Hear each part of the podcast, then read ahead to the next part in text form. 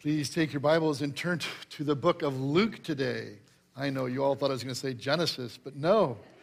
We're in the book of Luke today, Luke chapter 1 for our study. And I am looking forward to uh, that children's event along with Soup and Carols. Hopefully, you'll be able to come. Uh, uh, Christmas cookies, I don't know what it is about Christmas cookies, but I love them. Uh, no, no hints, but uh, you know those iced ones. Those are really good. The iced. cookies. Okay, you know what I'm talking about. So, you know what to do. Those are the best. All right, we're in Luke chapter one, starting in verse five today. Here we read, in the days of Herod, king of Judea there was a priest named Zechariah of the division of Abijah. And he had a wife from the daughters of Aaron, and her name was Elizabeth. And they were both righteous before God, walking blamelessly in all the commandments and statutes of the Lord. But they had no child, because Elizabeth was barren, and both were advanced in years. Now, while he was serving as priest before God, when his division was on duty, according to the custom of the priesthood, he was chosen by Lot to enter the temple of the Lord and burn incense. And the whole multitude of the people were praying outside at the hour of incense. And there appeared to him an angel of the Lord standing on the right side of the altar of incense. And Zechariah was troubled when he saw him, and fear fell upon him. But the angel said to him, Do not be afraid, Zechariah. For your prayer has been heard, and your wife Elizabeth will bear you a son, and you shall call his name John. And you'll have joy and gladness, and many will rejoice at his birth, for he will not be for he will be great before the Lord, and he must not drink wine or strong drink, and he'll be filled with the Holy Spirit even from his mother's womb. And he will turn many of the children of Israel to the Lord their God, and he will go before him in the spirit and power of Elijah, to turn the hearts of the fathers to the children and the disobedient to the wisdom of the just, to make ready for the Lord a people prepared. And Zacharias said to the angel, How shall I know this? For I am an old man, and my wife is advanced in years. And the angel answered him, I am Gabriel. I stand in the presence of God, and I was sent to speak to you and to bring you this good news.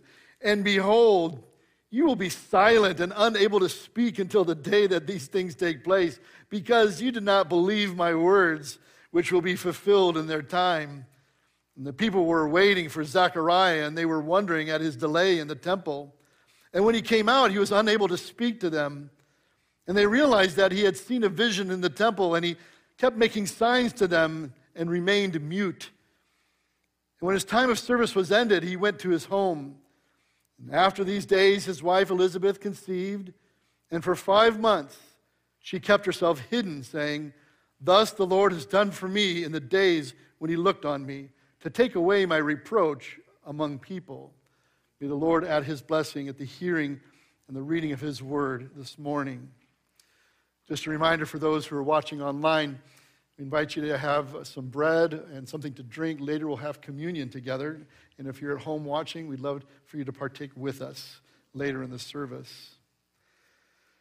Well, she was raised in a godly home with godly parents. She even went to Christian college where she fell in love and eventually got married. Everything was going great for them, but for some reason they weren't able to have children. So, after about 10 years together, they decided together to adopt three little ones. And God blessed them with a family. She was leading the children's ministry at their church, and he was on the praise team. Everything seemed great. However, things weren't quite right at home. Over time, he slowly began to drift. And unbeknownst to her, he had slowly become a drug addict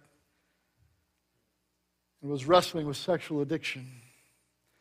He eventually left her for another woman and even had a child with his mistress, and now she was faced to raise these three kids on her own.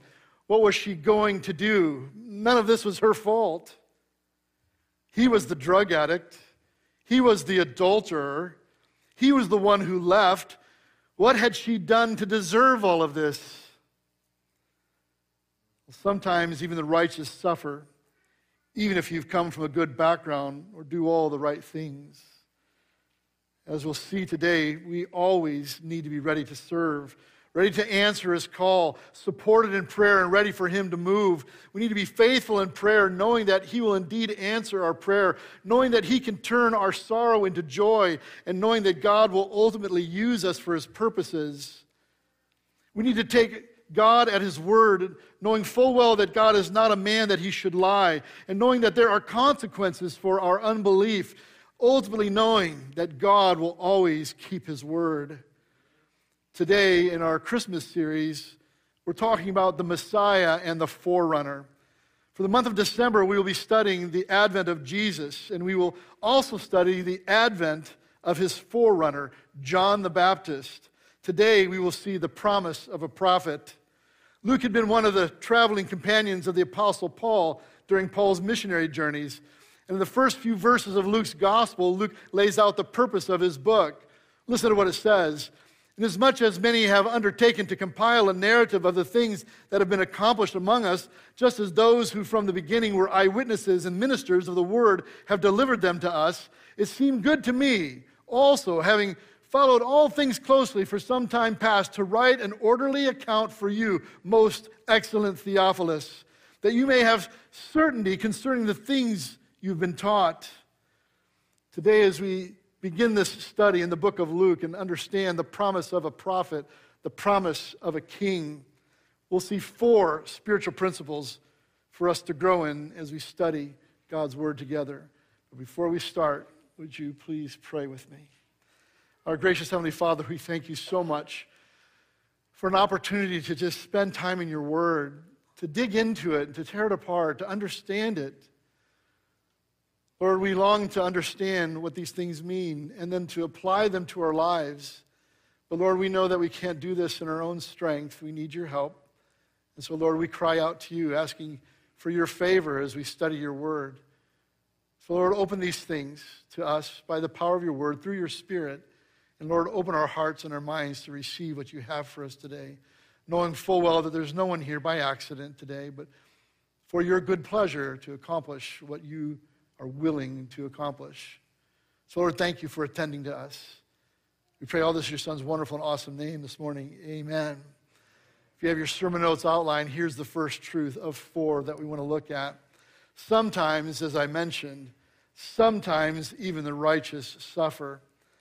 Sometimes even the righteous suffer, even if you come from a good background which was the case here in verse 5 in the days of Herod, king of Judea. And by the way, the Herodians, those are not good guys. There was a priest named Zechariah of the division of Abijah, and he had a wife from the daughters of Aaron, and her name was Elizabeth. Elizabeth and Zechariah, they had both come from pretty good stock, priestly stock. Abijah, the priestly line under David, and the daughters of Aaron, priestly line under Moses most likely Levites. They were of the priestly tribe. But understand, even if you have a good upbringing or godly parents, that doesn't somehow immunize you from difficulties. Just because you have the right pedigree, the right background, doesn't mean you might not go through hardship. But not only that, sometimes even the righteous suffer, even if you do all the right things. Notice what we learn about these two. Verse 6 goes on to say, And they were both righteous before God, walking blamelessly in all the commandments and statutes of the Lord. But they had no child because Elizabeth was barren and both were advanced in years. They were both righteous before God. They both walked blamelessly. They kept God's commandments and statutes, it says, and still went through great difficulty and grief, longing that maybe somehow a child might come to them. Sometimes we hold on to this sentiment that suggests that since I've been good, then everything should go well for me. Have you ever thought that? We rationalize to ourselves, well, I helped the little old lady across the street. Don't I deserve a good parking spot now? It's not how it works, is it? Job, another righteous man who ended up losing everything for God's glory. Or Joseph, who was sold down the river by his brothers. What horrible thing had he committed? Not much. Accused of rape, thrown in jail, all for just being his father's favorite son. And in the end, God used that for good to save his family during a great famine. But God is not some sort of mafia boss that we are trying to grease to get our way. If I do all these things, won't you bless me? We are living in a fallen and broken world, and sometimes God allows sovereign calamities to take place in your life, in my life, for His purposes. Were they childless because they had done something wrong? The answer is no. Sometimes even the righteous suffer, even if they come from a good background or have done nothing wrong. But secondly, here this morning, we always need to be ready to serve. It's at this moment in time that we hear these things in verse 8 that we understand that we need to be ready to answer his call. Now, while he was serving as priest before God, when his division was on duty, it says of Zechariah, according to the custom of the priesthood, he was chosen by lot to enter the temple of the Lord and burn incense. Now, we don't know exactly how the lots were drawn. You know, was it straws or the rolling of stones? We don't know. But I just want to ask you, what were the odds that the lot would fall on Zechariah that day? 100%, right? You see, when God's in the mix, there's not a chance. It's a great book by R.C. Sproul with that same title, Not a Chance. God is sovereign and purposeful. He's going to bring about in Zechariah's life exactly what he intends to do. And by the way, the Bible is full of people that God called at a moment's notice. Notice their response, like in Genesis 22 11. But the angel Lord called to him from heaven and said, Abraham, Abraham. What's Abraham say? Here I am. Genesis, Genesis 46 2. And God spoke to Israel in visions of the night and said, Jacob, Jacob. And he said, Oh, come on, can you work with me on this? Here I am. It's on the screen, it should be. Thank you, Silas. Exodus 3 4, when the Lord saw that he turned aside to see, God called to him out of the bush, Moses, Moses, and he said, Here I am. 1 Samuel 3:10, and the Lord came and stood calling as at other times. This is the third time. Samuel, Samuel, and Samuel said, "Speak for your servant hears." A little bit different. Isaiah 6:8, and I heard the voice of the Lord saying, "Whom shall I send and who will go for us?" Then I said, "Here I am, send me." Other places in scripture, Martha, Martha, Simon, Simon, in Acts 9 4, and falling to the ground, he heard a voice saying to him, Saul, Saul, why are you persecuting me? And he said, Who are you, Lord? And he said, I am Jesus, whom you're persecuting. Are you being called? Are you hearing your name from him? Are you ready to answer his call? Simply saying, Here I am. On that day, Zechariah was ready. He had waited all those years. Understand, for any priest to ever get this opportunity to go into the temple, is kind of like one in several hundred thousand, and it came to him. His opportunity opened up, and he took it. Notice also, though, as he's answering this call, that there are those who are supporting him in prayer. Look at verse 10. And the whole multitude of the people were praying outside as the hour, at the hour of incense. There's this idea that when we do ministry, we don't do ministry necessarily alone. We're not by ourselves. Years ago, I had an opportunity to go to India to preach the gospel. And one night, I got to preach to over 25,000 people at one time. I was there. I still can't believe it happened. I had this incredible uh, translator named Suresh. You can show the next slide, and there I am dishing it out, preaching the word. That was, it was incredible. It was crazy. But I was told while I was preaching, after the fact, what was going on behind the scenes. Show the next slide. That's under the platform. I've circled it for, so you can see it. There's probably about 30 to 40 people underneath the platform praying for the gospel message. Just as Zechariah was going in, there were those praying for him with his ministry.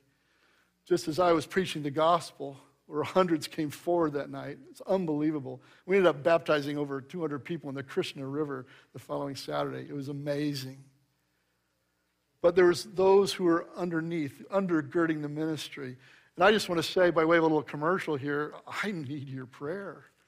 I need that kind of undergirdment even now. I don't expect you to crawl underneath the platform. I get that. But we all need prayer in what we're doing, what we're trying to accomplish on behalf of the gospel. But notice he was supported in prayer. He was ready to answer his call. But thirdly, here, he was ready for him to move. Or should I say, Zechariah really wasn't so ready, was he? We, on the other hand, need to be ready for him to move. Look at verse 11. And there, as he enters in, he appeared to him an angel of the Lord standing on the right side of the altar of incense.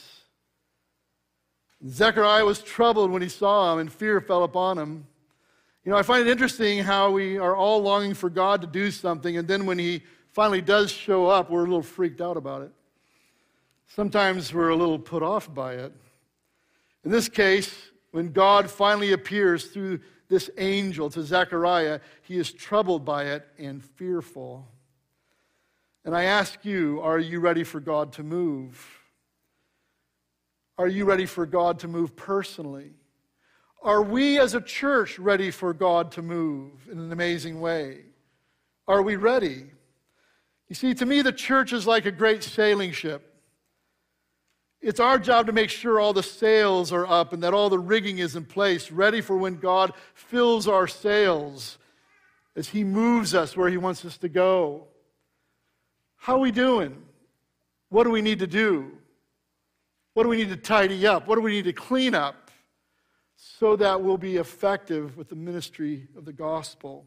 Are we ready for Him to move? Zechariah wasn't quite ready. He shows up, he goes in, and all of a sudden, there's an angel and now he's troubled and he's fearful. But, beloved, we need to be faithful in prayer, thirdly, today. Notice what it says. We need to be faithful in prayer, knowing that He will indeed answer our prayer. Notice what the angel says in verse 13. But the angel said to him, Do not be afraid, Zechariah, for your prayer has been heard. Prayer? What prayer? Did he just pray something just now? No, he and his wife have been praying for years. How many years? I don't know, but it's a long time. Don't be afraid. Your prayer has been heard, and your wife Elizabeth will bear you a son, and you shall call his name John. Remember Abraham and Sarah, they prayed for years as well, longing for a child to come. And finally, at a hundred, the child comes for Abraham. They had waited for years. In Ephesians 3:20, Paul reminds us, now to him who is able to do far more abundantly than all that we ask or think, according to the power at work within us. To him be glory in the church and in Christ Jesus throughout all generations, forever and ever. Amen. Do we have that kind of expectation in our prayers? Again, a lot of us we kind of treat God as a vending machine. I put my quarter in and I should get my candy bar out. Of course, it's more like a dollar. Uh, it's not a quarter anymore, is it? But you understand what I'm saying. We, we rub the rabbit's foot, and where's God going to move and do something for us? Turns out that's not how He works. Maybe it takes time. Maybe it takes a long time, knowing that He will indeed answer our prayer. And of course, sometimes God answers our prayers in ways that we weren't expecting. Sometimes it's a clear yes. Sometimes it's no. He's got something better for you. Sometimes, as in this case, it's wait. Well, how long? For as long as it takes. Maybe you've got something you you've been praying for for years. Will you keep trusting Him? Will you keep waiting? Zechariah, for your prayer has been heard, and your wife Elizabeth will bear you a son. Imagine how long Zechariah Elizabeth had prayerfully waited for God to move. And I ask you, how long have you been waiting? Will you keep seeking after him? Will you keep crying out to him with whatever's on your heart? He will most certainly answer in his time. But secondly, here, as we reflect on this motif, that we need to be faithful in prayer, knowing that he can turn our sorrow into joy. God is the one who can ultimately make all the difference. Notice what it says in verse 14. As this angel goes on, he says, And you'll have joy and gladness, and many will rejoice at his birth. This child, this boy you're going to name John, going to bring you joy and gladness. One day, when all Israel will be gathered together by God, God said to the great prophet Jeremiah, Then shall the young women rejoice in the dance, and the young men and the old shall be merry. I will turn their mourning into joy. I will comfort them and give them gladness for sorrow. Sometimes we're so sorrowful, we're so forlorn, we can't even imagine what it would be like being awesome or wonderful or joyful. But He can handle it. He's God. Jesus also promised that our sorrow would eventually be turned to joy as well. John 16, 19, Jesus knew that they wanted to ask him, so he said to them, Is this what you're asking yourselves? What I meant by saying a little while and you'll not see me, and again a little while and you'll see me? Truly, truly, I say to you, you will weep and lament, but the world will rejoice. You'll be sorrowful, but your sorrow will turn into joy. If we have Christ in the mix, there is joy in the morning. There's joy that we can hope for, knowing that He has the capacity to turn our sorrow into joy, knowing full well that He indeed answers our prayers. And thirdly, here, knowing that God will ultimately use us for His purposes. God has not forgotten you, He longs to yet use you. And you go, How? For what purpose? When? Notice what the passage goes on to say in verse 15. For this boy, this child that's going to be given to you, this John, for he will be great before the Lord. And he must not drink wine or strong drink, and he will be filled with the Holy Spirit, even from his mother's womb. And he will turn many of the children of Israel to the Lord their God. And he will go before him in the spirit and power of Elijah to turn the hearts of the fathers to the children and the disobedient to the wisdom of the just, to make ready for the Lord a people prepared. In this case, what is God's purpose for Zechariah? God chose to use Zechariah and Elizabeth to bring about the forerunner of Christ, John the Baptist, as was foretold. Where was it foretold? foretold? Like in Isaiah 40, a voice cries in the wilderness, Prepare the way of the Lord. Make straight in the desert a highway for our God. Every valley shall be lifted up, and every mountain and hill be made low. The uneven ground shall become level, and the rough places a plain, and the glory of the Lord shall be revealed, and all flesh shall see it together, for the mouth of the Lord has spoken. When I hear those verses, I think of the the Messiah, which is a great musical by Handel. And I want to I want to say it this way, and the glory of the Lord shall be revealed, and all flesh will see it together. That's John. That's about John proclaiming the way of Christ who's coming. Malachi 3:1 Behold, I send my messenger and he will prepare the way before me, and the Lord whom you seek will suddenly come to his temple and the messenger of the covenant in whom you delight. Behold, he is coming, says the Lord of hosts. He's coming. That's what Advent is all about. He's coming. Malachi 4:5 Behold, I will send you Elijah the prophet before the great and awesome day of the Lord comes and he will turn the hearts of fathers to their children and the hearts of children to their fathers. That's exactly what was just said by this angel. Lest I come and strike the land with a decree of utter destruction. We see these specific attributes of this boy, this child, this John who becomes John the Baptist. He'll be great before the Lord. Yet at the same time, he says, I'm not worthy to untie Jesus' sandal. He must not drink wine or strong drink, sobriety. He'll be right minded at all times. He'll be filled with the Holy Spirit even from his mother's womb. Talk about right to life. Filled with the Spirit from his mother's womb, that's incredible. He will turn people to Christ.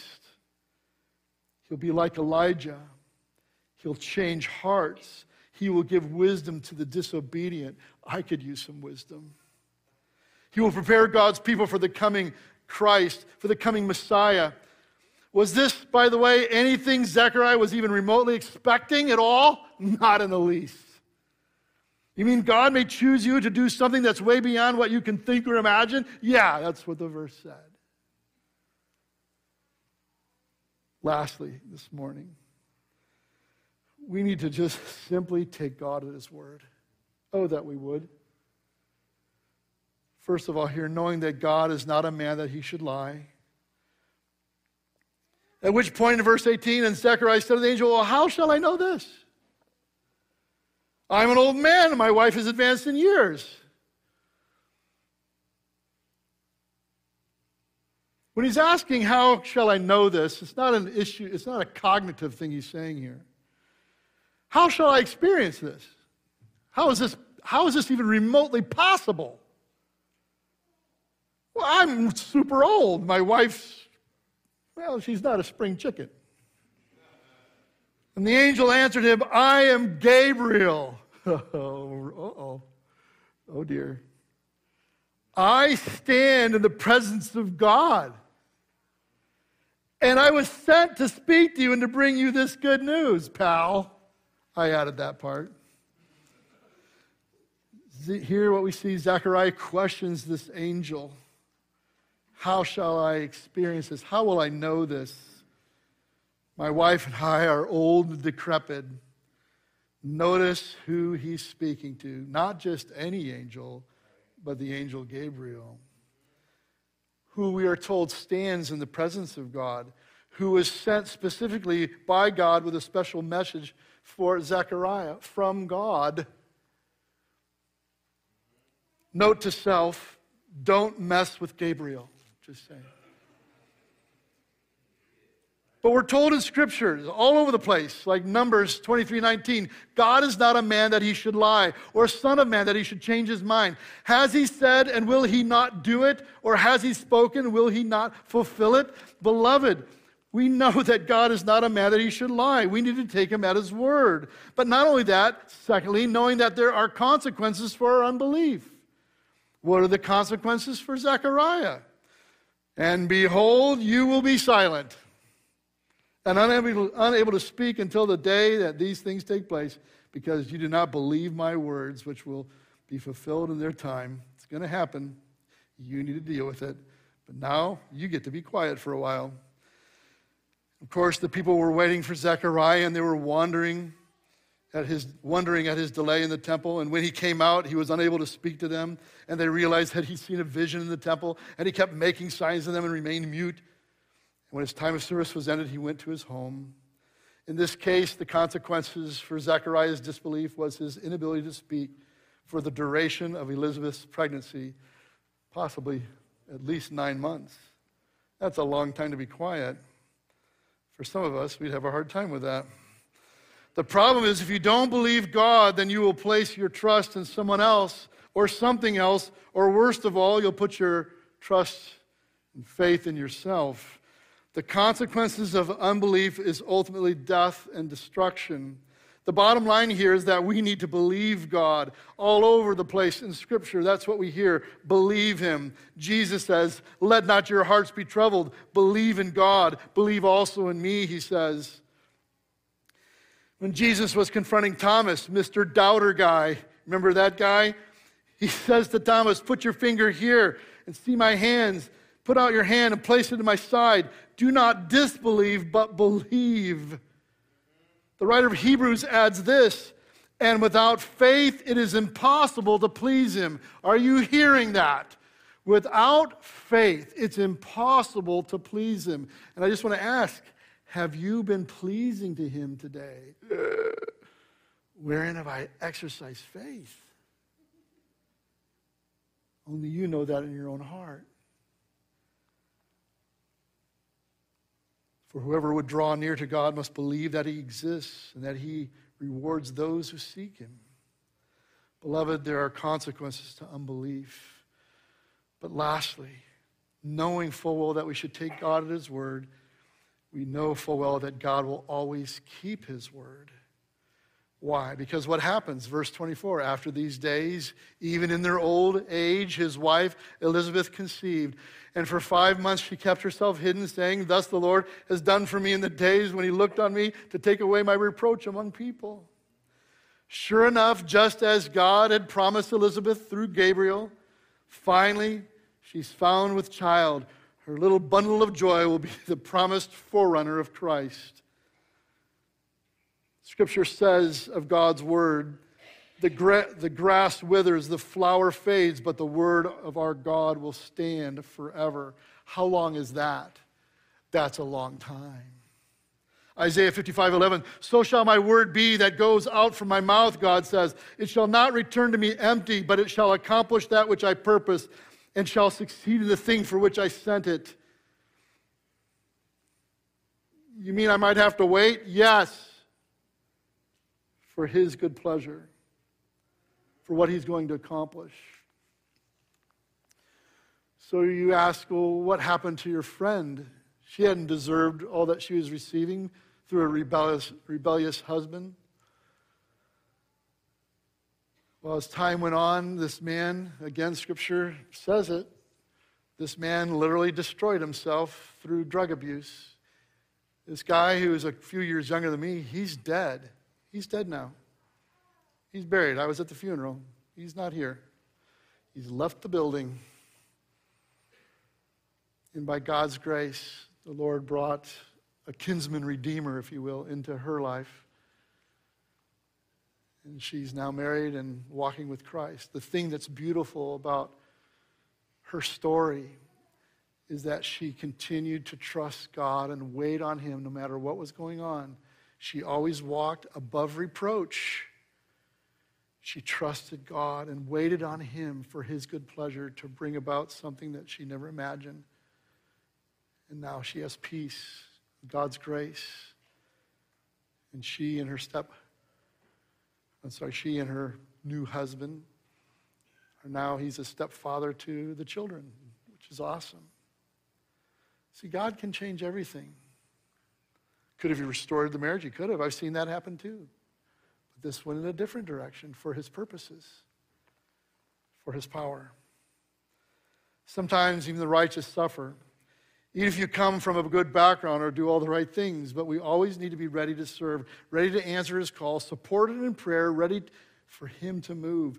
We need to be faithful in prayer, knowing that he will indeed answer our prayer, knowing that he can turn our sorrow into joy, and knowing that God will ultimately use us for his purposes. We need to take God at his word, knowing that God is not a man that he should lie, and knowing that there are consequences for unbelief ultimately knowing full well that God will always, always, always, always keep his word. Why? Because it's from him. As we turn to the Lord's table today, and I was thinking about these things and how I might share in leading us to the table, I came across Psalm 100. And uh, Psalm 100 is a whopping five verses. Notice what it says Make a joyful noise to the Lord, all the earth. Serve the Lord with gladness. Come into his presence with singing. Know that the Lord, he is God. It is he who made us, and we are his. We are his people and the sheep of his pasture. Enter his gates with thanksgiving and his courts with praise. Give thanks to him, bless his name, for the Lord is good. His steadfast love endures forever, and his faithfulness to all generations. I know just a week or so ago we celebrated Thanksgiving, did we not? And we were reminded of all of his goodness to us. And it seemed to me as we come to the table and reflect on Jesus' death and resurrection on our behalf, how thankful we ought to be for who he is and what he's done for us. Here at Oakwood Bible Church, we have an open communion table. By this is meant that all those who put their faith and trust in Jesus Christ as their personal Lord and Savior are so very welcome to participate with us as we examine the two elements of the bread and the cup. The bread, which represents the body of Christ broken for us on the cross, and the cup, which represents his shed blood in full payment for all of our sin once and for all. If you have children with you, make sure they have an understanding of the gospel before they participate. If they've never put their faith and trust in Christ, and just encourage you to let the elements pass till such time as they can participate with meaning and understanding with what they're doing. The Apostle Paul, in his first letter to the Corinthians, issues this admonition to all who consider partaking in the bread and the cup. Paul writes, Whoever therefore eats the bread or drinks the cup of the Lord in an unworthy manner will be guilty concerning the body and blood of the Lord. So let a person examine himself. And so eat of the bread and drink of the cup. For anyone who eats and drinks without discerning the body eats and drinks judgment on himself. In this warning, there are two potential concerns. The first being partaking in an unworthy manner. Perhaps you've professed Christ as your Savior in the past, but are currently living in outright sinful rebellion against Him. If this is the case, I encourage you to examine your heart before God before partaking in something that you are holding in contempt with how you're living right now. If you're not willing to make things right with Him in this moment, if you're not willing to repent, then I would encourage you to let the elements pass until such time as you have made things right with God in your heart. But even better this morning would be for you to make things right with God right now through confession, repentance, and commitment. And then we invite you to freely join us. The other possibility is that you're an unbeliever. Maybe you've never put your faith and trust in Jesus Christ as your Savior. Maybe you've never given your life to Christ. If this is the case, I encourage you to let the elements pass as a witness to you as well. If you haven't given your life to Christ, we don't want to ask you to participate in something that you don't even believe in. We don't want you to participate in something hypocritical. But again, even better would be for you to turn away from the direction you've been going in your life Turn to faith in Christ for your salvation right here, right now, in this moment. Receive Him as Lord and Savior. Invite Him into your heart and life right now. Don't wait another moment. And then we invite you to freely join us in this remembrance. As the elements of the bread and cup are passed, please note that both elements are contained in two cups that are stacked together, so make sure you get two cups that are stacked. So please make sure you're all set there. And as we prepare to partake of the bread and the cup together, please hold both elements as you are served. We will then thank the Lord for the bread and the cup separately. So this time I'd like to invite the elders and the, the deacons to come forward to serve. So come on up. And as they come, please take this time of preparation to be in prayer, examining your own heart before God, seeking His forgiveness and deliverance. So come on up and start serving. Come on, go for it examining your heart before God, seeking His forgiveness and deliverance, renewing your commitment to Him, and remembering with thanksgiving His sacrifice for you on the cross as He paid your penalty for all of your sins once and for all.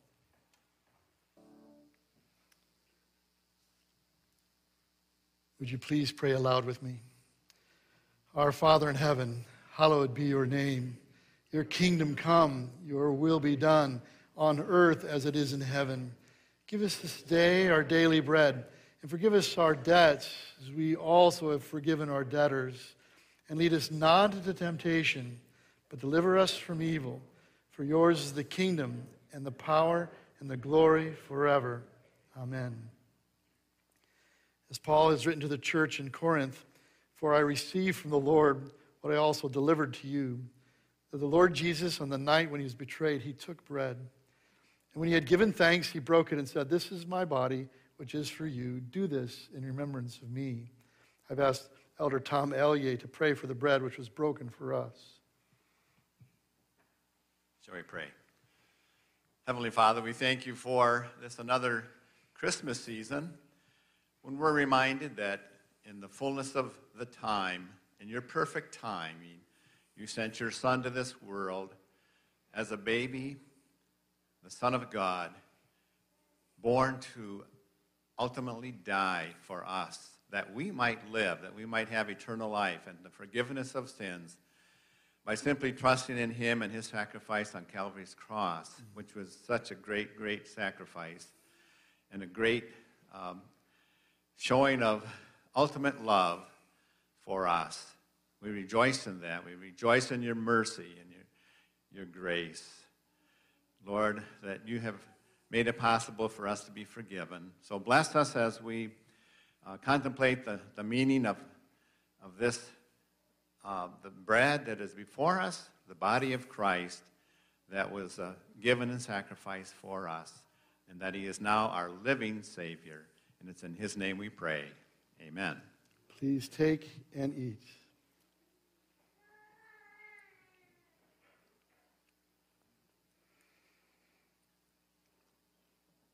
In the same way, also, he took the cup after supper, saying, This cup is the new covenant in my blood. Do this as often as you drink it in remembrance of me. I've asked Deacon Kent Alleman to pray for the cup which was poured out for us.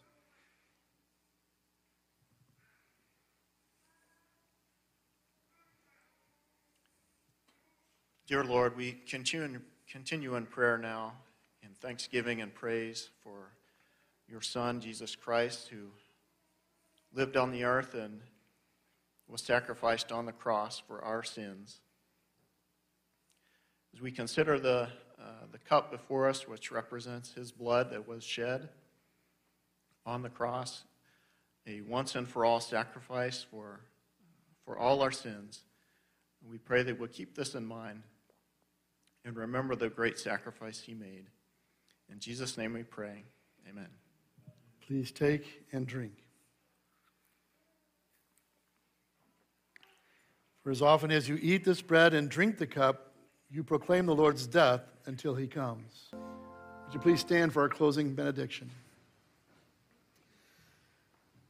Our gracious Heavenly Father, we thank you for this time that we've had of reflection about who you are and what you've done for us through the cross. And Lord, we thank you for the encouragement we've had from your word, knowing that sometimes we'll go through difficult things, but yet you are sovereign. And you know exactly what you're accomplishing for your purposes. Lord, maybe, may we be ready to answer the call. May we be a people that is expectant with what you can do and what you can accomplish, knowing full well that you will keep your word. Thank you, Lord, for your promises that we've based our life on. Thank you that you are not a man that you should lie, but you are God Almighty.